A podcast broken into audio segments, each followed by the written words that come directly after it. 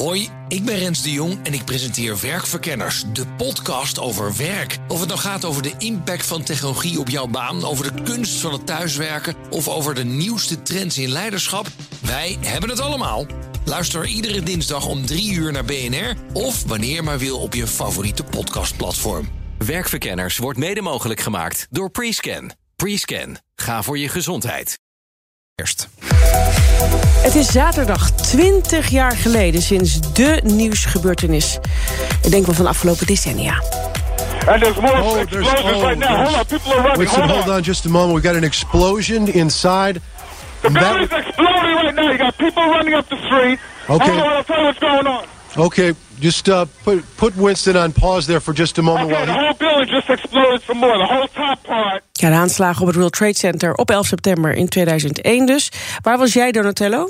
Ik eh, was aan het afstuderen bij de KLM, dus ik was op het bemanningencentrum van Schiphol. Ook bijzonder. En ik, was- ik zag live, laten we zeggen, met allerlei eh, Kla- KLM'ers het tweede vliegtuig erin. En toen brak de pleuris uit, mag ik wel even zeggen. Ja, daar kan ik me alles bij voorstellen. En Reinhard van Wachtendonk is oud-Amerika-correspondent voor BNR. En toen ook al aan het werk natuurlijk. Reinhard, een heel goede middag. Ja. Hey, goedemiddag Roos. Hi, waar was jij? En Donatello. Ja, ik was eh, net mijn kantoor binnengelopen om, eh, laten we zeggen, kwart voor negen 's ochtends. En dat eerste vliegtuig sloeg die toren in om tien voor negen 's ochtends, Amerikaanse tijd. Eh, ik had net CNN aangezet, televisie aangezet, was net alles aan het opstarten. En toen gebeurde dit. Eh, gelijk natuurlijk de redactie gebeld. We hebben heel snel ook gelijk ingebroken. En in die eerste minuten of het eerste kwartier was niet precies duidelijk wat er aan de hand was. Eh, chaos en ehm, misinformatie en disinformatie. Dat heb je met dat soort mo- momenten. Ja. Maar al vrij snel bleek dat er echt iets gigantisch aan het gebeuren was. En ik herinner me nog dat een van de dingen die ik bleef herhalen al heel snel was. dat dit voor Amerika zo ontzettend aangrijpend was. omdat het sinds Pearl Harbor niet meer was gebeurd. dat er op Amerikaans grondgebied zo'n aanval had plaatsgevonden. Ja. Ja, dan ben je correspondent in Amerika. Ehm, dan werk je veel alleen. Ehm, ik weet ook dat BNR daar gewoon live uit blijft zenden.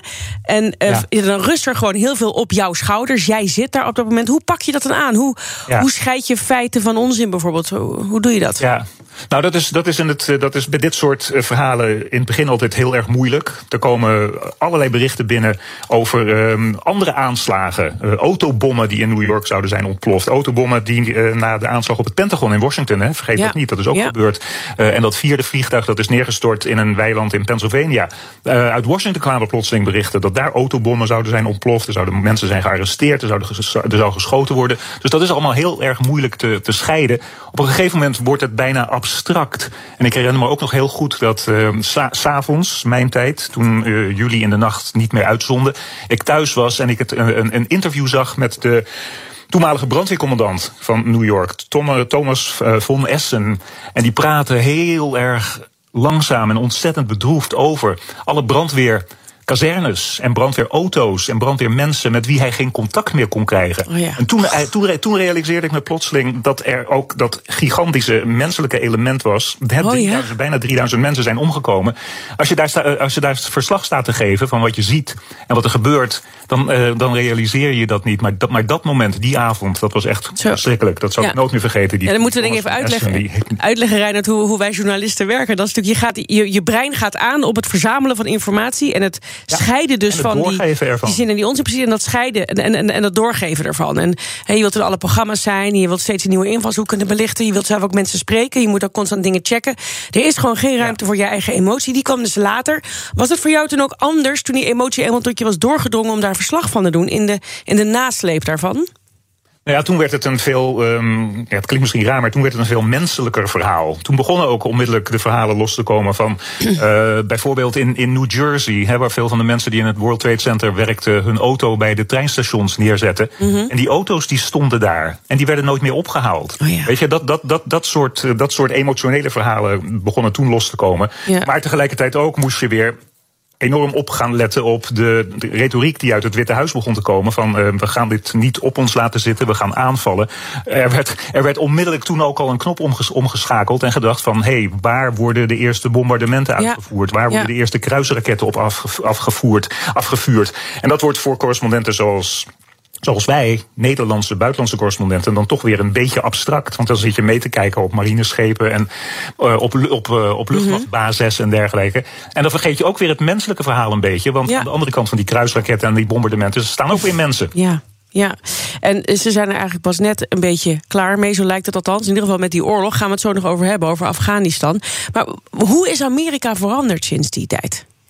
Wat merk je daarvan? Nou, ja, nou, ja het, het, het, is, het, is, het, is, het is een hele moeilijke vraag, misschien ook een makkelijke vraag. Kijk, het, het makkelijkste antwoord is, is dat alle veiligheidsmaatregelen ehm, op vliegvelden en dergelijke, ja, die waren er natuurlijk al, maar die zijn heel erg Ja. meer versterkt. Ja.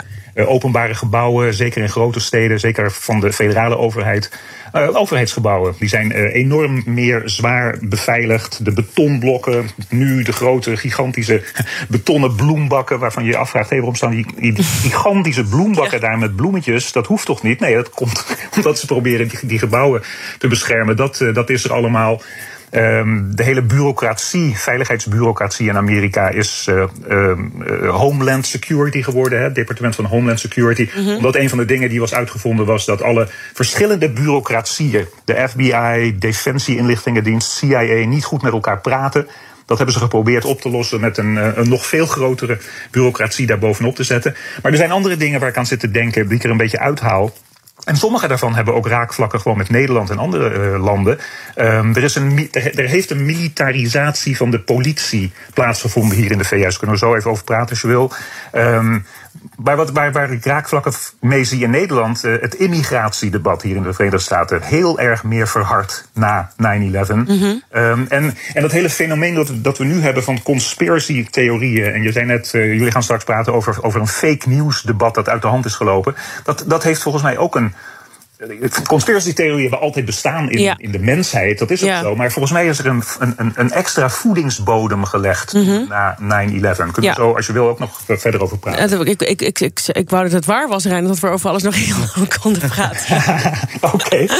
Oh, maar zo Maar zit het leven wel waar. Die, is- enorme polarisatie die eigenlijk eh, gaande is. Complottheorieën meteen na 9-11. Ah, het is een complottheorie aan zich, 9-11 Precies, natuurlijk. hè, is, het wel gebeurd? Hè, wat dat Precies. gebouw, nee, maar, maar je Ja. ziet eigenlijk wat, wat, wat jij nu, Reinhard, beschrijft. Nou ja, noem het maar in het klein. Hè, alles in Amerika is niet klein. Maar toch is, is eigenlijk over de hele westerse wereld uitgespannen. Hè, van beveiligingsmaatregelen tot in vliegtuigen. En ook de Amerikaanse ambassade in Den Haag. Daar staan diezelfde betonblokken met bloemetjes.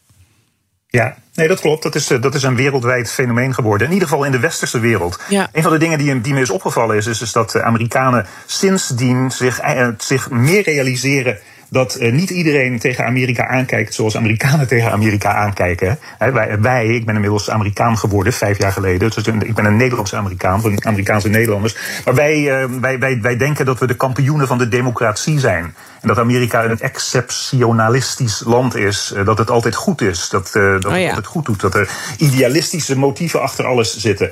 Nou, die, die, die illusie, echt waar, dat is gewoon een illusie. Die is toen, twintig jaar geleden, ook met één klap uit elkaar gespat. Ja, en eh, over die politie gesproken, dat zagen we natuurlijk ook al bij die Black Lives Matter demonstraties bijvoorbeeld. En ook bij de bestorming van het Capitool. Hè, dat je dus inderdaad zag hoe, hoe heftig die gekleed zijn. Het is niet meer de politie als wij die hier in Nederland hebben. Exact, exact. Ja, het is en dat, inderdaad eh, alsof het leger ja. de straat op gaat. In, eh, en in, in New York, het, eh, de, de, eh, de NYPD, New York eh, Poli- Police Department, is eigenlijk ook een beetje een, een, een eigen leger geworden sinds die tijd. Ze hebben hun eigen Ja. inlichtingendiensten. Ze hebben mensen die in het Midden-Oosten gestationeerd zijn. En die brengen geen verslag uit aan de CIA of de FBI. Nee, die brengen gewoon alleen maar verslag uit aan New York. Eh, die panzervoertuigen waar je het over hebt, dat wapentuig, dat komt allemaal tweedehands zeg maar, van het Pentagon. Maar dat is eh, absoluut ook een gevolg van 9-11. Er, Ja. is, eh, er, ja, er, er is een militarisatie hier gebeurd. En, ja, de en- permanente oorlog waar je het over had in Afghanistan, die, die, die nu net eigenlijk lijkt te zijn afgelopen. Ja, precies. Want die binnenlandse oorlog, die, die zal nog wel eventjes voortduren. Die politie die zal niet zo gauw het, het, het, het, het armoer afdoen, zeg maar. Maar dan dus Afghanistan. Ehm, ik denk niet eh, om een reden, eh, zonder reden dat ze nu eh, vertrokken zijn. Dat, eh, dus ik denk dat Biden wel gevoel heeft gehad voor geschiedenis en gedacht heeft... dat moet voor de 20 jaar- 20-jarige verjaardag, laten we maar zeggen... eh, we- wel gebeurd zijn. Maar bizar toch, dat, het, dat we nu 20 jaar later... nog steeds zo duidelijk die gevolgen zien ook. Bijvoorbeeld dus in Afghanistan. Nou, precies. En eh, wat er wat twintig jaar geleden, toen dit allemaal op gang werd gebracht, eh, de aanval op Irak. eh, had eigenlijk helemaal niets te maken met, met 9-11, de uitvoering daarvan. de, de, aan, de, aanval op Afghanistan, ja, daar zaten van die terreurbases, dat is ontegenzeggelijk waar. Toen werd dat allemaal toch met, met vrij veel Amerikaanse patriotisme allemaal gesteund door de media, door de bevolking. Mhm. En nu, twintig jaar later, zie je allemaal analyses verschijnen. En voelt het Amerikaanse volk het ook wel een beetje zo van... er zijn ontzettend veel fouten gemaakt. En we hadden waarschijnlijk niet in Afghanistan moeten blijven. En we hadden waarschijnlijk helemaal niet in Irak moeten zijn. Dus die, ehm, die, die vraagtekens die worden geplaatst, die worden nu uitgevochten. En die permanente oorlog, de war on terror... die is uh, ja, toch een beetje met een sisser aan het aflopen, lijkt het wel. Dankjewel, Reinhard van Wachtendonk, oud-Amerika-correspondent voor BNR. Hoi, ik ben Rens de Jong en ik presenteer Werkverkenners, de podcast over werk. Of het nou gaat over de impact van technologie op jouw baan, over de kunst van het thuiswerken of over de nieuwste trends in leiderschap, wij hebben het allemaal. Luister iedere dinsdag om drie uur naar BNR of wanneer maar wil op je favoriete podcastplatform. Werkverkenners wordt mede mogelijk gemaakt door Prescan. Prescan. Ga voor je gezondheid.